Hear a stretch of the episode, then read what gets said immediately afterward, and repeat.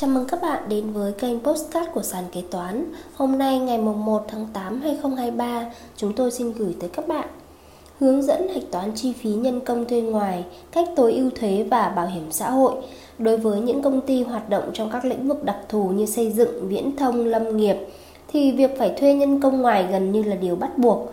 Vậy hạch toán chi phí nhân công thuê ngoài như thế nào?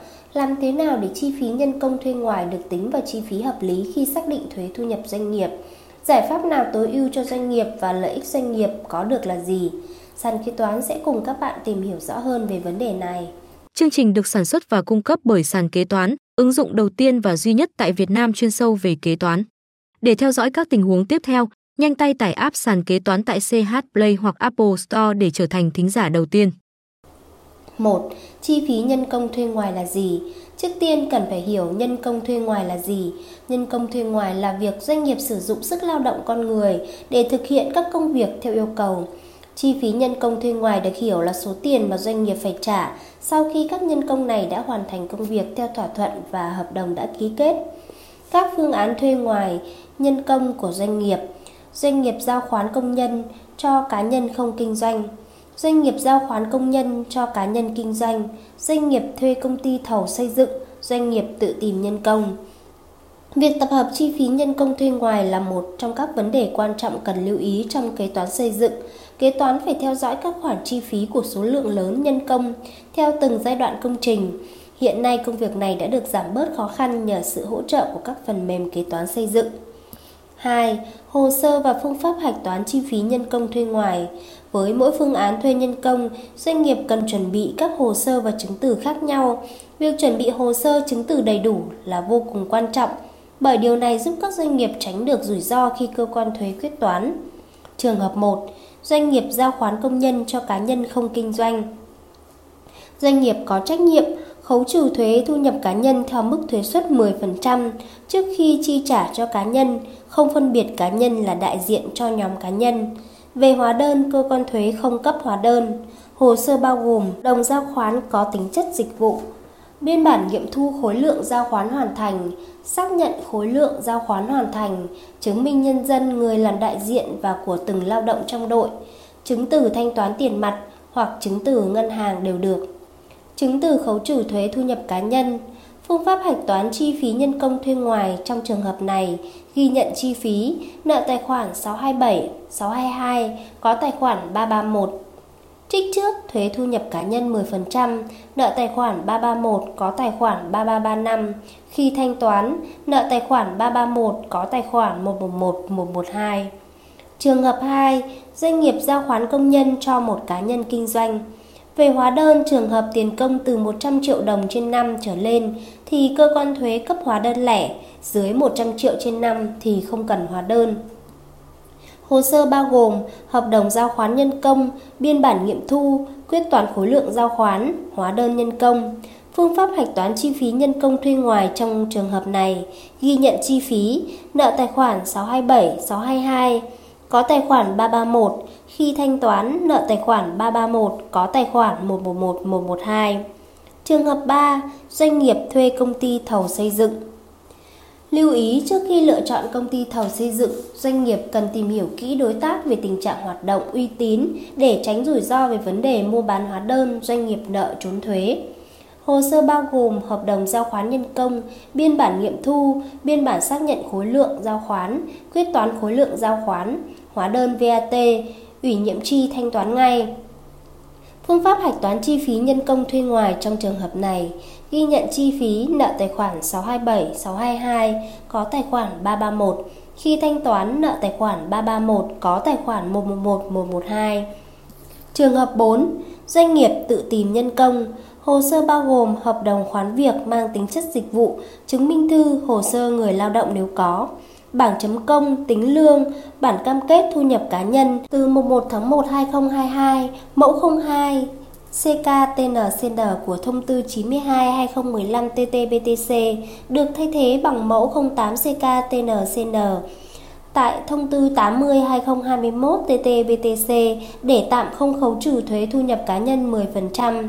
Điều kiện áp dụng bản cam kết 02 và 08 là người lao động phải có mã số thuế tại thời điểm cam kết và chỉ có thu nhập tại một nơi. Ước tính tổng mức thu nhập chịu thuế sau khi giảm trừ gia cảnh chưa đến mức phải nộp thuế. Phương pháp hạch toán chi phí nhân công thuê ngoài trong trường hợp này. Trường hợp ký hợp đồng lao động cá nhân dưới 1 tháng, ghi nhận chi phí, nợ tài khoản 622 có tài khoản 334, trích thuế thu nhập cá nhân 10% nếu có, nợ tài khoản 334 có tài khoản 3335. Khi thanh toán, nợ tài khoản 334 có tài khoản 111 112.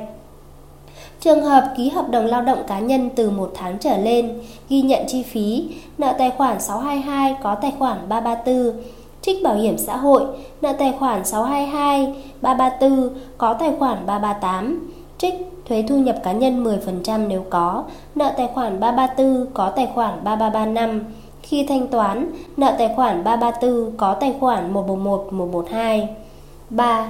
Giải pháp tối ưu thuế và bảo hiểm xã hội cho doanh nghiệp sử dụng lao động thuê ngoài. Trước khi đưa ra giải pháp tối ưu cho doanh nghiệp, chúng ta hãy cùng tìm hiểu về ưu và nhược điểm của từng phương án thuê nhân công ngoài. Thứ nhất, phương án doanh nghiệp giao khoán công nhân cho cá nhân không kinh doanh, ưu điểm không phải đóng bảo hiểm xã hội cho người lao động. Được tính vào chi phí hợp lý được trừ khi xác định thuế thu nhập doanh nghiệp, chi phí thuê nhân công rẻ. Nhưng nhược điểm không có hóa đơn VAT, đơn vị phải nộp toàn bộ thuế giá trị gia tăng đầu ra mà không được khấu trừ thuế giá trị gia tăng đầu vào. Trích 10% để nộp thuế thu nhập cá nhân. Về lý thuyết, 10% thuế thu nhập cá nhân do người lao động nộp, nhưng trên thực tế doanh nghiệp thường chịu thay cho người lao động về khoản này. Thứ hai, doanh nghiệp giao khoán công nhân cho cá nhân kinh doanh. Ưu điểm không phải đóng bảo hiểm xã hội cho người lao động. Có hóa đơn trực tiếp nên đủ cơ sở để tính vào chi phí hợp lý được trừ khi xác định thuế thu nhập doanh nghiệp, không phải trích 10% thuế thu nhập cá nhân. Nhược điểm, không có hóa đơn VAT, đơn vị phải nộp toàn bộ thuế giá trị gia tăng đầu ra mà không được khấu trừ thuế giá trị gia tăng đầu vào. Phải nộp 7% thuế khi mua hóa đơn, 2% thuế thu nhập cá nhân cộng 5% thuế giá trị gia tăng. Khó tìm được cá nhân kinh doanh phù hợp, chi phí thuê đắt. 3. Doanh nghiệp thuê công ty thầu xây dựng, ưu điểm có hóa đơn giá trị gia tăng nên được khấu trừ thuế giá trị gia tăng đầu vào, không phải đóng bảo hiểm xã hội, không phải trích 10% thuế thu nhập cá nhân. Nhược điểm, rủi ro nếu không tìm hiểu kỹ đối tác có thể rơi vào trường hợp mua bán hóa đơn. Chi phí thuê đắt, bởi thực tế ngoài việc gián tiếp trả tiền công, đóng bảo hiểm xã hội và thuế thu nhập cá nhân cho những nhân công thuộc công ty thầu xây dựng, còn có thể phát sinh một số loại chi phí khác liên quan trong quá trình thực hiện công việc. 4. Doanh nghiệp tự tìm nhân công. Ưu điểm được tính vào chi phí hợp lý được trừ khi xác định thuế thu nhập doanh nghiệp tạm không khấu trừ 10% thuế thu nhập cá nhân nếu làm bản cam kết theo mẫu 02 hoặc 08, không phải đóng bảo hiểm xã hội nếu hợp đồng dưới một tháng, chi phí thuê nhân công rẻ.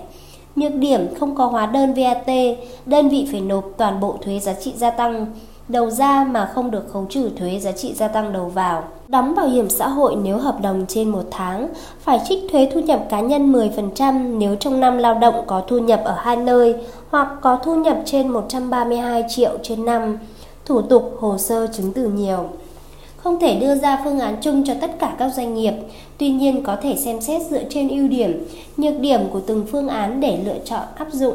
Đối với phương án 1, tuy phải nộp toàn bộ thuế giá trị gia tăng đầu ra và chịu thay người lao động 10% thuế thu nhập cá nhân, nhưng bù lại, chi phí mà doanh nghiệp bỏ ra để thuê nhân công lại khá rẻ. Thủ tục hồ sơ theo phương án này cũng không quá phức tạp. Nếu đúng và đầy đủ, doanh nghiệp không lo bị truy thu về bảo hiểm xã hội và thuế thu nhập cá nhân. Xét về độ an toàn, phương án 1 có thể coi là an toàn nhất. Đối với phương án 2, nếu đứng trên góc độ là đội trưởng của nhóm giao khoán, chắc chắn các cá nhân sẽ không muốn đăng ký kinh doanh, bởi ngoài phải thực hiện các thủ tục đăng ký, cá nhân sẽ phải trích một khoản cho người lao động như đóng thuế thu nhập cá nhân, đóng bảo hiểm xã hội. Chính vì thế, khi doanh nghiệp thuê cá nhân kinh doanh cũng sẽ phải bỏ một khoản chi phí lớn hơn so với phương án 1. Đối với phương án 3, phương án này tưởng chừng an toàn nhất bởi khi doanh nghiệp có đầy đủ các hồ sơ cần thiết, việc được tính chi phí hợp lý là điều đương nhiên.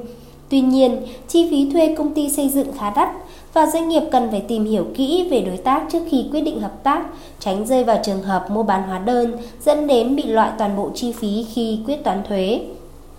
Đối với phương án 4, so với các phương án khác, phương án này tốn ít chi phí nhất, nhưng tiềm ẩn nhiều rủi ro bị truy thu thuế thu nhập cá nhân và bảo hiểm xã hội, đồng thời thủ tục chứng từ khá nhiều dẫn đến tốn nhiều thời gian và công sức của kế toán. Ngoài mục đích tối ưu các loại thuế, doanh nghiệp còn phải dựa vào các yếu tố khác như khối lượng công việc, tính chất ngành nghề kinh doanh để lựa chọn phương án thuê nhân công phù hợp. Ví dụ, công ty hoạt động trong lĩnh vực viễn thông, các dự án lắp đặt thiết bị thường kéo dài trong 2 đến 3 tháng. Số lượng nhân công không nhiều, doanh nghiệp có thể cân nhắc sử dụng phương án 1 hoặc phương án 4. Ngược lại, doanh nghiệp xây dựng dự án kéo dài trong nhiều năm với số lượng nhân công lớn để đảm bảo chất lượng và tiến độ công trình cũng như quản lý tốt lao động. Doanh nghiệp nên thuê khoán công nhân cho cá nhân kinh doanh hoặc thuê công ty thầu xây dựng. Một số doanh nghiệp bị nhầm lẫn giữa phương án 1 và phương án 4, tức là doanh nghiệp khoán cho một cá nhân không kinh doanh nhưng kế toán vẫn tiếp tục làm cam kết thu nhập theo mẫu 02 hoặc 08 cho những lao động chỉ có thu nhập ở một nơi. Như vậy doanh nghiệp sẽ không khấu trừ 10% thuế thu nhập cá nhân của những lao động này. Cần lưu ý, khi doanh nghiệp đã khoán việc cho một cá nhân không kinh doanh thì doanh nghiệp phải khấu trừ 10% thuế thu nhập cá nhân của tất cả các lao động trong đội đó, không phân biệt lao động đó có thu nhập ở nhiều nơi hay không. Việc tối ưu chi phí về thuế bảo hiểm vẫn đảm bảo tuân thủ các quy định của pháp luật luôn là việc ban quản trị, bộ phận kế toán quan tâm và đặt lên hàng đầu. Trên đây sàn kế toán đã chia sẻ với các bạn nội dung hạch toán chi phí nhân công thuê ngoài, cách tối ưu thuế và bảo hiểm xã hội. Cảm ơn các bạn đã lắng nghe postcard ngày hôm nay của sàn kế toán. Hẹn gặp lại các bạn ở những postcard tiếp theo. Sàn kế toán liên tục sản xuất các bài podcast về cách xử lý các tình huống kế toán hay gặp, được xây dựng bởi các kế toán trưởng nhiều năm kinh nghiệm. Để nghe đầy đủ và nhận thông báo bài podcast mới nhất, mời bạn tải ứng dụng sàn kế toán, tìm việc làm kế toán ở trên chợ ứng dụng CH Play đối với máy Android hoặc App Store đối với máy iPhone. Hẹn gặp lại các bạn ở các bài podcast gần nhất trên ứng dụng sàn kế toán, tìm việc làm kế toán.